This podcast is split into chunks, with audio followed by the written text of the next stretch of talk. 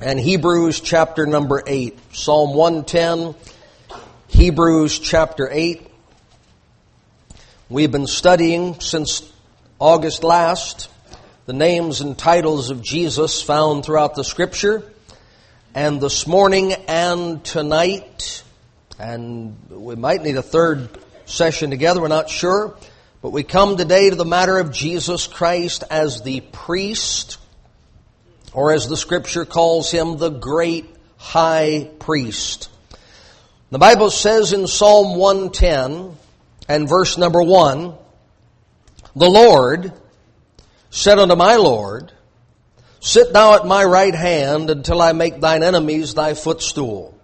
This is interpreted for us in the New Testament as God the Father speaking to God the Son and giving him the place of ministry and authority at the right hand of the throne of the majesty on high. Verse 2, The Lord shall send the rod of thy strength out of Zion.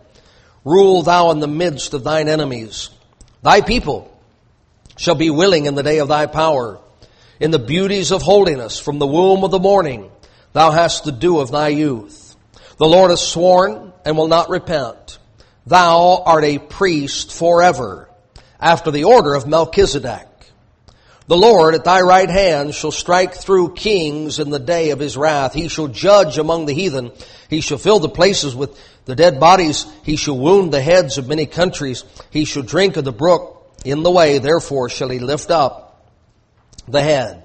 Now odd, this one who sits enthroned at the Father's right hand, this one who returned to the earth in power and majesty, this one who will subdue the enemies of righteousness and of truth, this one who will rule and reign forever and establish a kingdom of peace and righteousness, right in the middle of this chapter about his power, is a statement that he has been made a priest forever, and curiously after the order of Melchizedek, a character in the Bible that shows up but three times.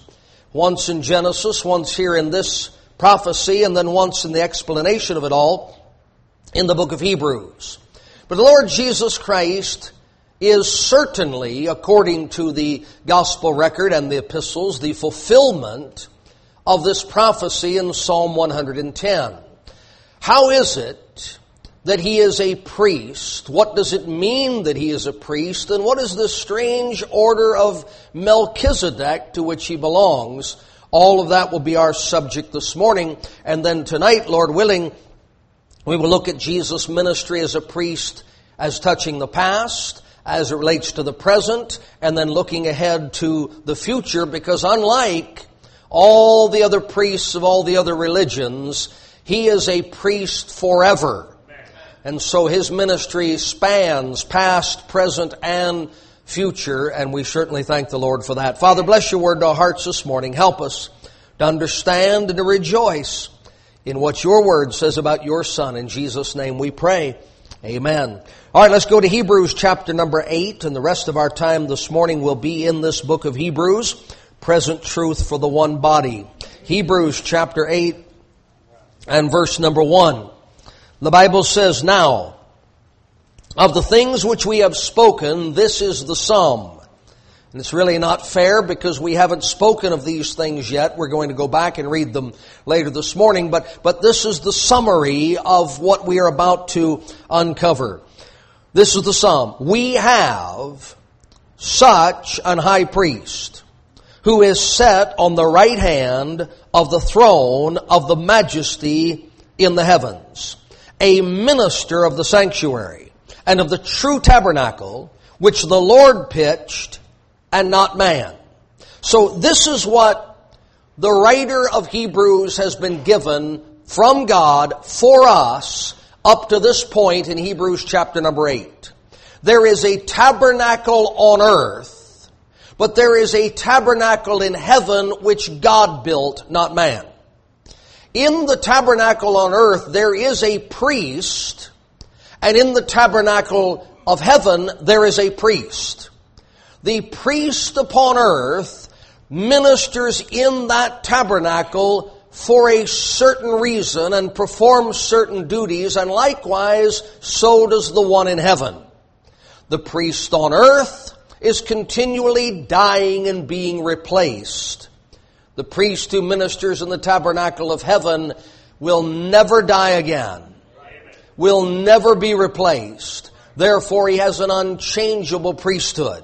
Now, verse number three says this, For every high priest is ordained to offer gifts and sacrifices. Wherefore it is of necessity that this man have somewhat also to offer. For if he were on earth, he should not be a priest, seeing that there are priests that offer gifts according to the law, who serve under the example and shadow of heavenly things, as Moses was admonished of God when he was about to make the tabernacle. For see, saith he, that thou make all things according to the pattern showed thee in the mount. So, on earth, the reason the high priest is ordained is so he can bring gifts and sacrifices. That's what the third verse says. And it is necessary, therefore, that he have something to offer. Now, here's the weakness in the Levitical priesthood. The Levites are the tribe within the nation of Israel, uh, and, and from that tribe came Aaron and the sons of Aaron who minister as priests in the earthly tabernacle. Here's the problem. They stand ready to offer sacrifice to God, but they have no sacrifices to offer. So they wait for the Hebrew people to come on days of worship and at times of worship and bring bullocks or rams or turtle doves or meal or grain and the people give an offering to the priest and the priest consecrates the offering and brings it to the Lord. Now, that's the best system that they had. It's the God ordained method of worship. See, God said to Moses, when you come down off the mountain, you establish this order of worship. I won't accept any other.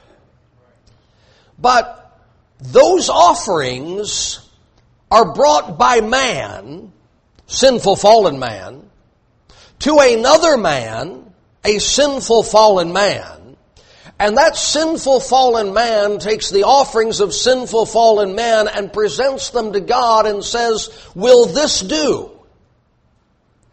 And for thousands and thousands of years of human history, the Lord said, it will stand as a temporary means of withholding the judgment that is due.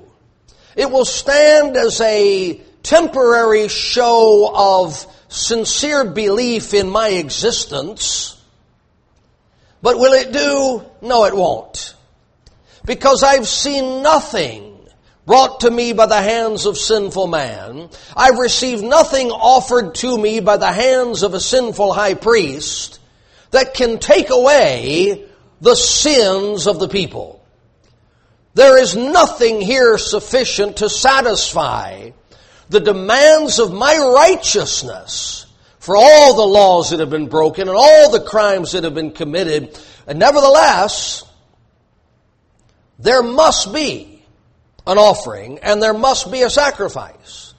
And so the Bible then says in verse number six, But now he hath obtained a more excellent ministry, by how much also is he the mediator of a better covenant, which was established upon better promises? Now, what is this new covenant that is established by this new order of high priest? And how is it said to be so superior to the old covenant? You may recall, Jesus sat in an upper room with those men that, that are called by some his apostles, by, uh, by others his disciples, and he said, Take, eat. This is the New Testament. Take, drink this cup. This is the New Testament in my blood. Now, the priest must have something to offer. And for all of those years, those priests would climb the steps to those altars and offer an animal sacrifice or a meal offering brought by sinful hands, laid upon the altar by sinful hands, and under that old covenant, no sacrifice was ever offered that could take away sins. But one day, the Lord Jesus Christ went to Mount Calvary and he said, I have something to offer that has never been touched by sin. I have something to offer that has never been tainted by sin. I will offer a body that has done always those things that please the Father. I will offer a body that has never taken a single misstep has never been, been guilty of a single impure thought, that has never violated one command of God. And I will shed what even Judas Iscariot had to acknowledge was the innocent blood. And when Jesus Christ offered His body and offered His blood upon the cross at Calvary, a new covenant went into effect. A new testament went into effect whereby no further sacrifice was ever demanded or needed because by one sacrifice he had taken away the sin of the world forever. And so now, our high priest, the Lord Jesus Christ, offers us access into the presence of God, which no prior high priest could offer because when he was finished offering those sacrifices, every son of Aaron, every Levitical priest looked and the veil still stood between God and man as living testament, as visual evidence that the way into the holiest was not yet made because there had yet to be a sacrifice offered that could take away the sin that separated man from God. But your Bible says that when Jesus Christ hung upon that cross, having offered his body and shed his blood, when he cried, it is finished, that the veil in the temple was immediately rent in twain from the top to the bottom. God the Father reached into that Holy of Holies and set one hand and then another upon that great veil and rent it in twain and said, you may now enter into my presence. A sacrifice has been offered by a priest who was holy, whose sacrifice was holy. And now we enter in by the blood of that covenant into the presence of God. Now that's the summation. Let's go back and read, starting in Hebrews chapter number 5. Hebrews chapter number 5. This is why religion with its priests, and religion with its mediators, and religion with its endless uh, system of hurdles that you must climb does not want you to read the pages of the New Testament. Because if you knew that you had access to God through the shed blood of the Lord Jesus Christ, you would not need that religion. You would not need to pay its priests. You would not need to be in bondage to its hierarchy and its ordinances.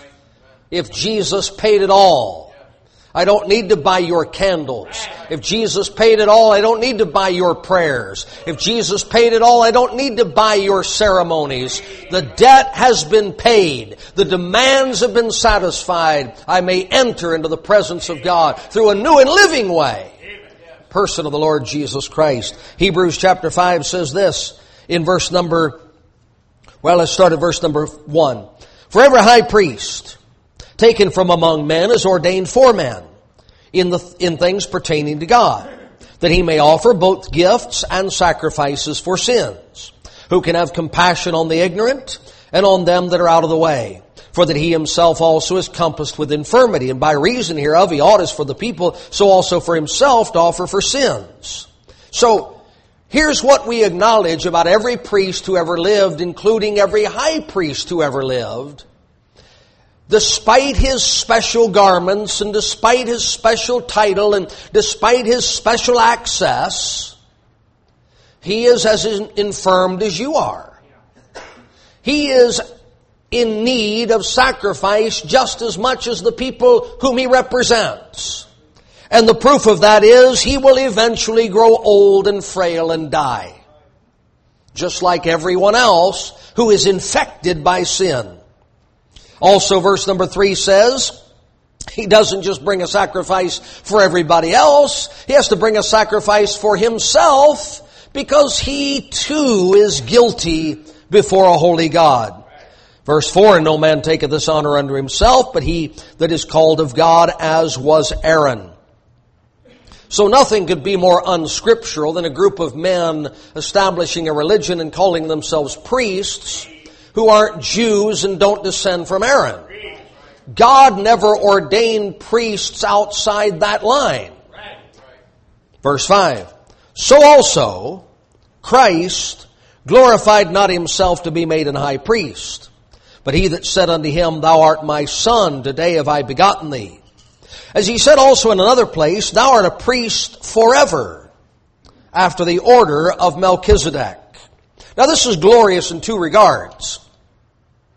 Not only do we read here that the Lord Jesus Christ has been ordained by God the Father to be a priest, not only do we read that he's been ordained to be a priest outside the line of priests who themselves need an offering, outside the line of priests who themselves are guilty of sin.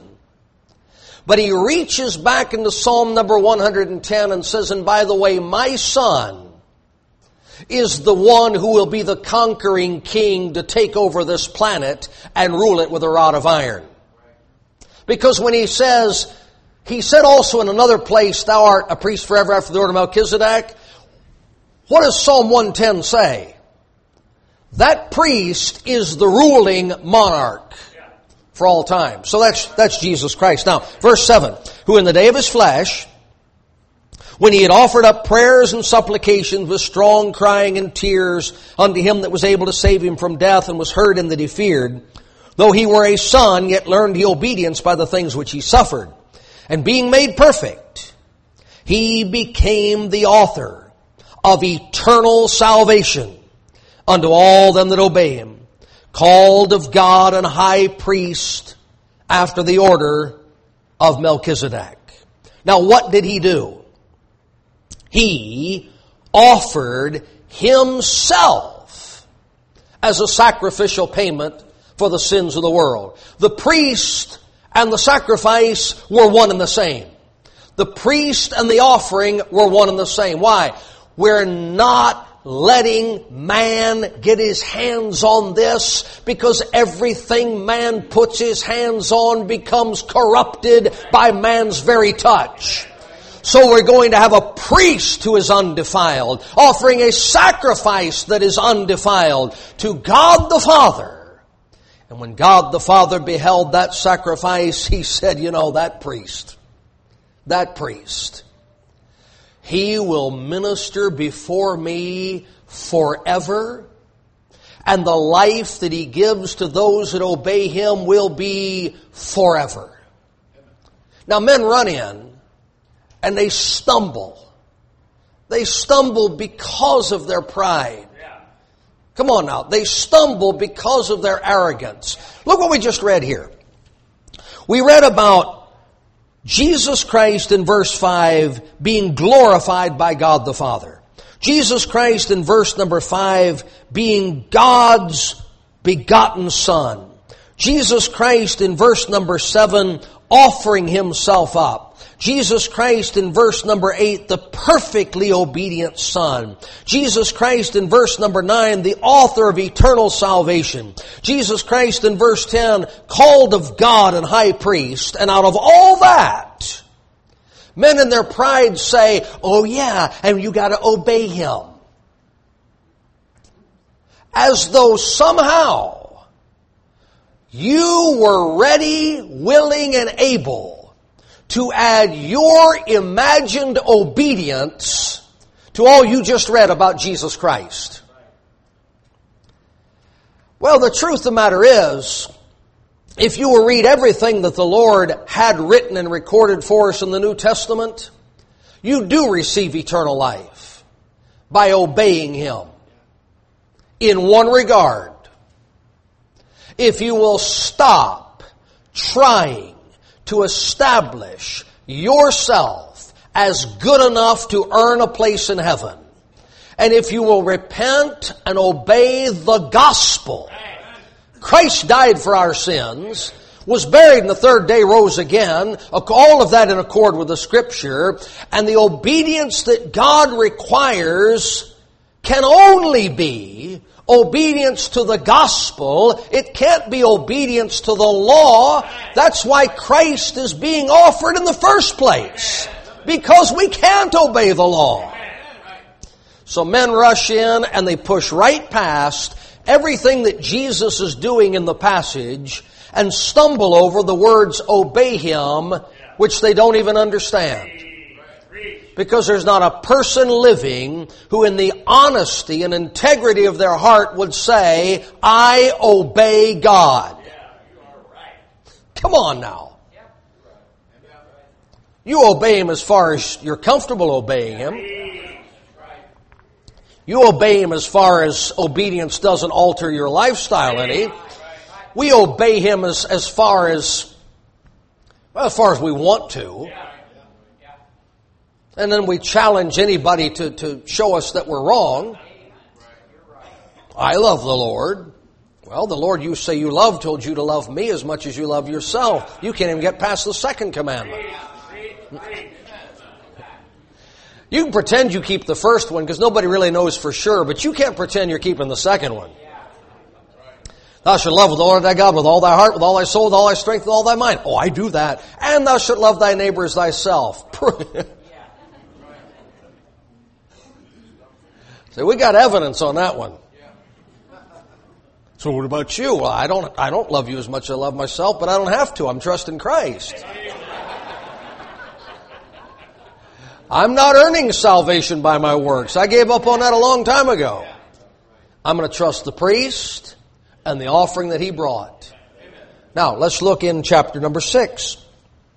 Hebrews chapter 6, and we'll start at verse number verse number 17. Wherein God willing more abundantly to show unto the heirs of promise the immutability that can't be changed, can't be altered in any way of his counsel, confirmed it by an oath, that by two immutable things, in which it was impossible for God to lie. let me ask you something. Well, I think I'm good enough. And if I said, have you ever told a lie? Some people actually tell a lie and say no. Okay, well then let me ask you something. Is it possible for you to lie? See, God is so holy Jesus Christ is so pure. Not only has he not told a lie, it would be impossible for him to tell a lie. He couldn't lie. There's things I, I, I, try to do, and I and I think I can do them. We had a youth activity here yesterday, and they played this game called Capture the Flag. There wasn't a flag, but we it was it was really capture the rubber ball, and you'd, you'd see some people running towards you. And, and my mind said, if you plant the left foot and cut sharply to the right, then plant the right foot and press forward, you can not only get past them, but you can race toward the goal. And I, for some reason, I thought that was going to happen. And between my brain saying to my left foot, plant, and the time whoever it was knocked me to the ground, there, there, nothing happened. Just laying on the ground. They had this, they did this thing. They put blindfolds on, had a race, and you had a teammate, and the teammate told you where to go, and and you had to, you, you couldn't see, and they, they're leading you, and My teammate was Joey. Joey Yoder. And I, I, Joey told me that after the canoe trip, when I pushed him in the water, that everything was okay. We were all, we were all good. And that kid ran me right into that tangerine tree back there. Right, right in the forehead. Bam. Said, all right, we're even. Kid believes in law, not grace. He been waiting a long time to settle that score. Anyway, there are things I want to do and I can't do them. There are things that I think I can do and I can't do them. and, if, and if you reared back and gave it all you had, you couldn't do it. Not that he ever would, but if God could ever think up a whopper, he couldn't tell it. It's impossible for God to lie. That's how much you can trust him. Isn't that wonderful? All right, now, so this God who cannot lie, the Bible says, verse 18, we might have strong consolation who have fled for refuge, to lay hold upon the hope set before us, which hope we have as an anchor of the soul, both sure and steadfast, which entereth into that within the veil, whither the forerunner is for us entered, even Jesus, made a high priest forever after the order of Melchizedek. Okay, now watch this. Here's the earthly tabernacle. And there's the outer court, and then there's the holy place, and then here's the veil. And inside the veil is the Holy of Holies. The Ark of the Covenant is there, the mercy seat, and, and God would, one, once a year, God would come down upon that mercy seat and allow the high priest to enter in. One day, once a year, one man could go in there, fellowship with God, and then, before that day ended, he had to come back out. He couldn't stay there. And nobody else could go in there. Now, Jesus Christ, our great high priest, he comes to this earth, he offers the sacrifice, he pays for the sins of the whole world, then the veil of the temple is rent. He enters into not the Holy of Holies on earth, but the Holy of Holies in heaven and says, Give me your hand. Just give me your hand. Well, don't I have to obey you? Just give me your hand. Just flee to me. And what I will do, I will lay my hand upon you, just, and, and just like an anchor grips the rock and keeps that ship from moving, I will sit here at the right hand of the Father and I will hold you with my right hand so that you can stay in the presence of God through storm after storm after storm, high tide and low tide. I'm here. Take hold. You know something? Long time ago I gave up on all this religion Long time ago, I gave up on all this do good and be good and try good and, and try harder. And I just fled to the great high priest. And he became my anchor, my chain, my ship, my dock, my harbor. He's, he's all of it. So there he sits at the right hand of the Father, a priest forever after the order of Melchizedek reaching out and taking hold upon all that will flee to him, so that in the person of the Lord Jesus Christ, you have every hour of every day of your life what the high priest had for a couple of hours once a year and then had to leave. What an amazing thing. Bible says in chapter 11, same book, Hebrews 7, Hebrews 7 verse 11. And without all contradiction, the less is blessed of the better. I'm, I'm sorry, that's 7. Verse 11. If therefore, okay, ready? 7-11. If therefore perfection were by the Levitical priesthood, for under it the people received the law, what further need was there that another priest should rise after the order of Melchizedek and not be called after the order of Aaron? Why do we need a new order of priests? Because the old one can't do the job. There are those who say, that Hebrews teaches not church doctrine, but doctrine for people who will be living on the earth after the church is gone. And, and Jesus is, is out of the picture, and now we're going back to the law. The only way you could say that is if you hadn't ever read the book of Hebrews, but you just read a book about Hebrews.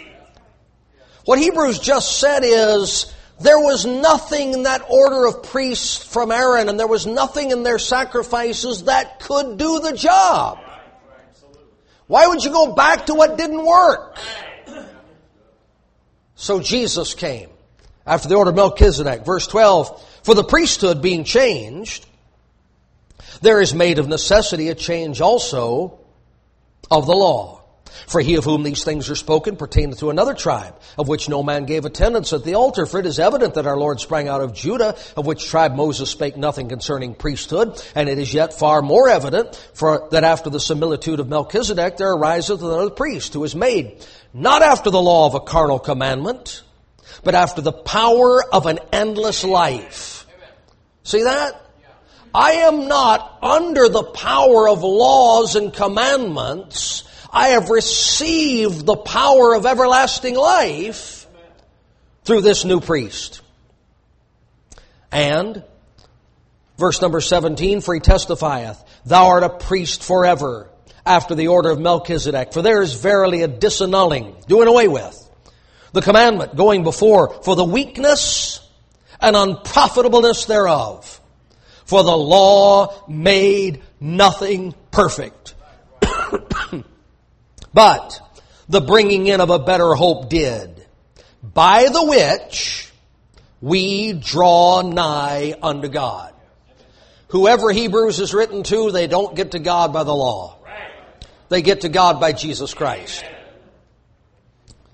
And inasmuch as not without an oath he was made priest, for those priests were made without an oath, but this with an oath by him that said unto him, The Lord swear and will not repent, thou art a priest forever after the order of Melchizedek. By so much was Jesus made a surety of a better testament. And they truly were many priests because they were not suffered to continue by reason of death. that just kept getting in the way. But this man, because he continueth ever, hath an unchangeable priesthood. How about that? Aaron's a priest, and then his son is a priest, and then his grandson is a priest, and then his great grandson is a priest. And you can wish Aaron was still around all you want, but he died. And you can wish your favorite priest, who was the priest when you were a boy, was still around, but he died and they just kept dying, and then Jesus came. And he rose from the dead and ascended to the right hand of the Father. And he sat down there and he's alive. He was alive in 35 AD. He was alive in 100 AD. He was alive in 900. He was alive in 1750. He was alive yesterday. He'll be alive tomorrow. He'll be alive forever. There's never been a need for a priest to replace Jesus Christ. He doesn't die. Now, what kind of life am I going to get by offering a ram upon a Hebrew altar at Jerusalem and the ram doesn't come back to life? None. What kind of life am I going to get when the priest chops up the bullock and throws the fat on the fire and throws the shoulder over here and waves this and then takes the rest home and eats it for supper? That bullock's dead.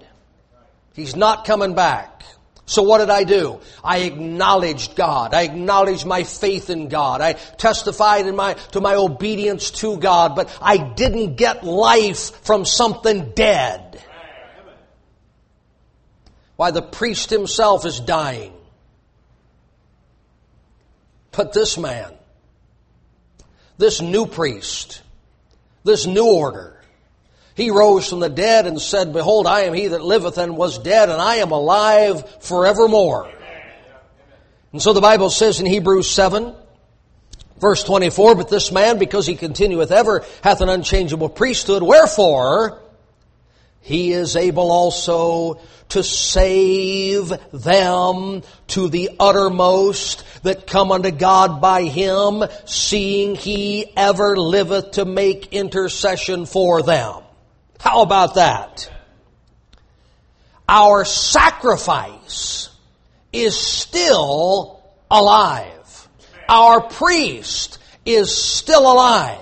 So that what God found acceptable at Calvary, what God approved on resurrection morning, is still in operation.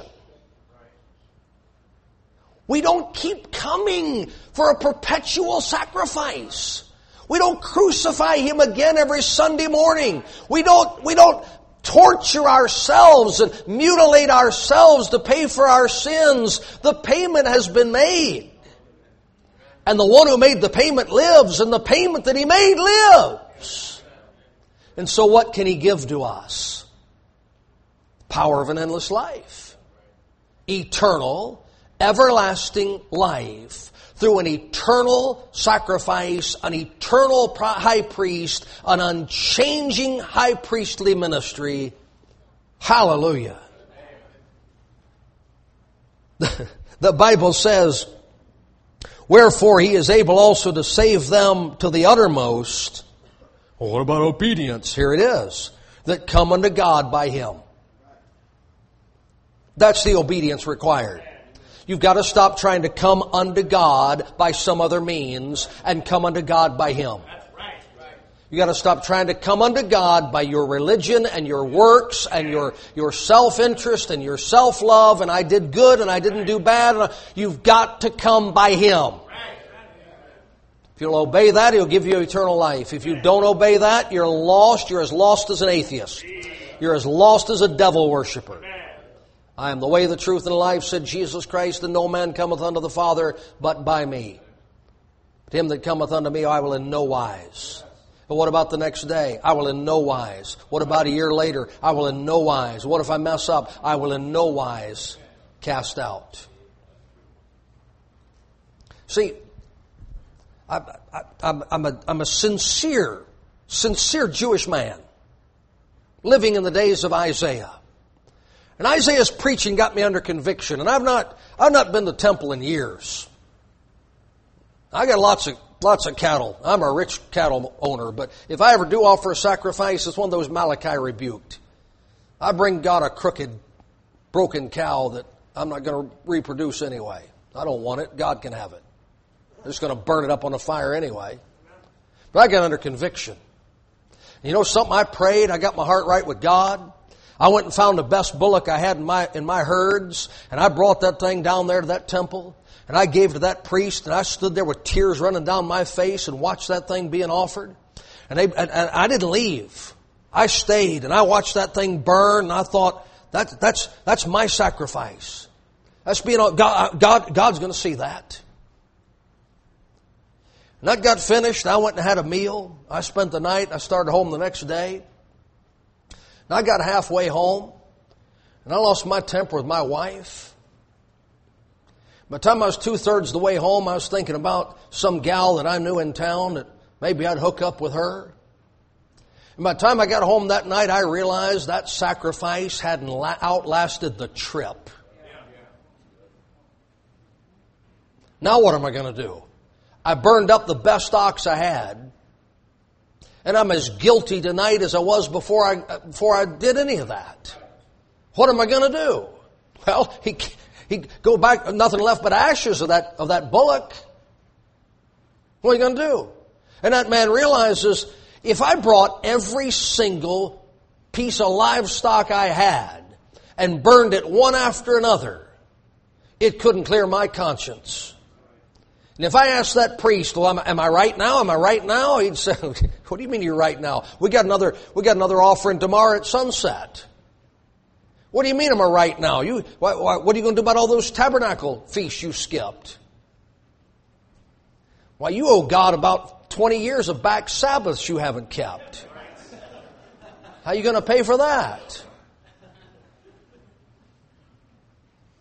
You know something? Some of you grew up in church, and that's better not growing up in church. But you got baptized and rededicated, and then baptized again, and then rededicated twice, and then you got to be an adult, you got baptized again, and then you rededicated something else, and come on. Then you switched churches for one a little more de- uh, demanding and tried to meet all those demands. And then you switched churches for one a little more loving and you just tried to love God. And you know what? You just, by the time all that was done, you, you just came to the realization this isn't getting me anywhere. I'm as guilty when I go to bed after going to church as I was without going. I'm as guilty after I read the Bible as I was without reading the Bible. What can wash away my sins? And one day you just quit trying to obey 5,000 commandments you couldn't keep and obeyed one. Come unto me, all ye that labor and are heavy laden, and I will give you rest. I don't lie, I can't lie. My sacrifice was acceptable to God. My priestly ministry continues to be acceptable to God. And if you'll come and trust me, the sacrifice that I offered for you is everlasting. And the life that I will give you is everlasting. And the peace I can put in your heart is everlasting. And there he sits at the right hand of the Father, having put religion out of business, and for some reason, people just won't receive that good news. They keep trying by religion to prove they're good enough to go to heaven. I gave up on it a long time ago. I'm trusting the one that's already in heaven. I came to him, he said, All right, give me your hand. And once, once I gave him my hand, he didn't say, Hold on. He took hold. He took hold. Look, Caleb told me he's a blessing. He likes to wrestle and fight and Sometimes he's a dinosaur and sometimes he's a dragon. I don't know what all he is. But if you just get a hold of his wrist, he's done. He can try to get away, he's not going to get away. He can try to fight back, he's not going to fight back. You just, just, he's just little, just a little fella, and you got him. He's not going anywhere till I decide to let him go. He can have all kinds of ideas and all kinds of intentions, and he can think up his next plot, but it's not going to work. I'm not letting him go. And I just got to be honest with you. In the years since I've gotten saved, I've kicked a little and squirmed a little, and every now and then this old flesh will come up with an idea, and the Lord just He just sits there at the throne, just got me by the wrist. I can squirm all I want. I'm not going anywhere. You can kick, you can twist, you can jump up and down, you can make faces, you can shake your other fist at God, but He's not letting go. I'm your priest forever. I gave you a promise. I'm not turning you loose. And it's such a blessing to know that we don't have Jesus the second and Jesus the third and Jesus the 24th because the one priest sat down forever. What a blessing. So, Let's finish up with chapter 4. Hebrews, the fourth chapter, verse number 14.